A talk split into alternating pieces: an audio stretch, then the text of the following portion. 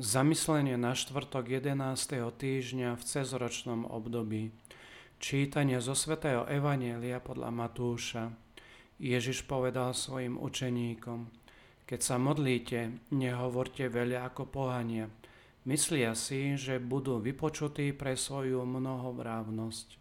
Nenapodobňujte ich, veď váš Otec vie, čo potrebujete prv, ako by ste ho prosili. Vy sa budete modliť takto. Otče náš, ktorý si na nebesiach, posved sa Tvoje meno, príď Tvoje kráľovstvo, buď Tvoja vôľa ako v nebi, tak i na zemi. Chlieb náš každodenný daj nám dnes a odpusť nám naše viny, ako i my odpúšťame svojim viníkom. A neuveď nás do pokušenia, ale zbav nás zlého. Lebo ak vy odpustíte ľuďom ich poklesky, aj váš nebeský Otec vám odpustí. Ale ak vy neodpustíte ľuďom, ani váš Otec neodpustí vaše hriechy. Počuli sme slovo pánovo. Dnes nám pána chce pomôcť rásť v hlavnej otázke nášho kresťanského života, a to v modlitbe. Varuje nás, aby sme sa nemodlili ako pohania, ktorí sa snažia presvedčiť Boha o tom, čo chcú. Mnohokrát sa snažíme dosiahnuť to, čo chceme, naliehaním tým, že sme pre Boha nepríjemní a veríme, že nás vypočuje svojou slovnou hrou. Pán nám pripomína, že Otec sa neustále stará o náš život a že vždy vie, čo potrebujeme, skôr než ho o to požiadame. Žijeme s takouto dôverou? Som si vedomý toho, že Otec mi neustále umýva nohy a že lepšie ako ktokoľvek iný vie, čo vždy potrebujem vo veľkých i malých veciach. Ježiš nám otvára nový horizont modlitby. Modlitbu tých, ktorí sa obrácajú na Boha s vedomím, že sú deťmi. Typ vzťahu, ktorý mám s človekom, sa určuje prostredníctvom spôsobu, akým ho o niečo prosím a tiež tým, čo od Neho môžem očakávať. Od Otca, najmä od nebeského Otca, môžem očakávať všetko a viem, že sa stará o môj život.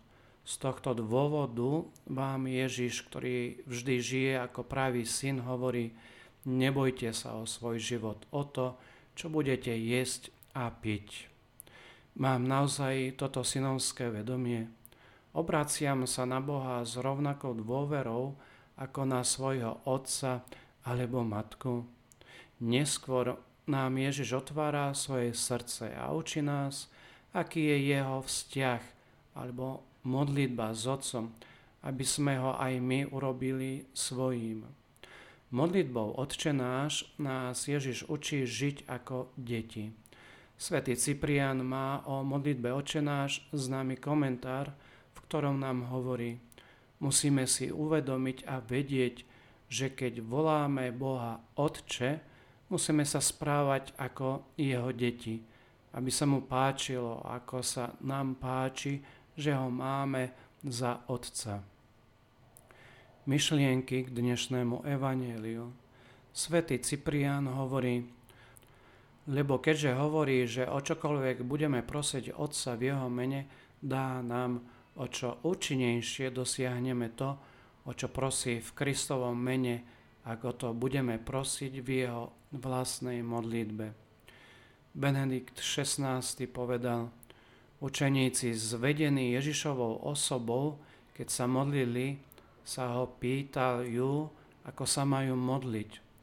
Odpoveďov je Otče náš.